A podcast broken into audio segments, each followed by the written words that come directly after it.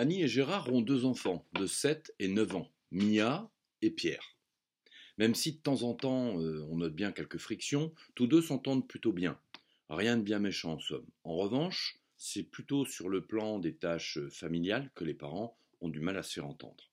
Surtout par Pierre, qui pense qu'il en a assez fait comme ça en tant qu'aîné, et que c'est maintenant le tour de sa sœur Mia de prendre le relais. Alors Mia, quant à elle, préfère faire la sourde oreille, notamment quand il s'agit de mettre la table.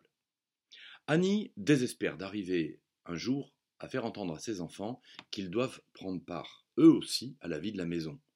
Voilà une situation bien singulière que l'on pourrait d'ailleurs élargir à de nombreux autres sujets du même ordre, dans de très nombreuses familles. Annie a tout essayé. Elle a demandé gentiment, elle a ordonné, elle leur a même fait du chantage.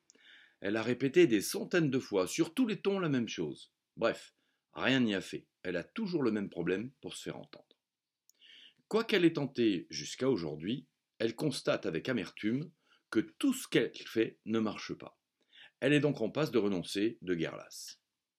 Soyons clairs. Il s'agit pour Annie de parvenir à faire accomplir à chacun de ses deux enfants une tâche dont aucun d'eux n'a envie. On le comprend bien. Cependant, il ne s'agit pas de savoir s'ils ont envie ou pas. Il s'agit d'obtenir de leur part un comportement qui s'apparente pour eux à une besogne qui ne présente rien de bien motivant.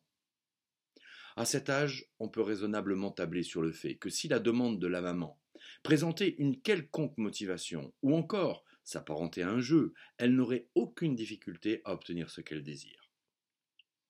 Par exemple, il lui suffirait pour cela de dire aux enfants que celui qui met la table décide de la place de chacun pour le repas.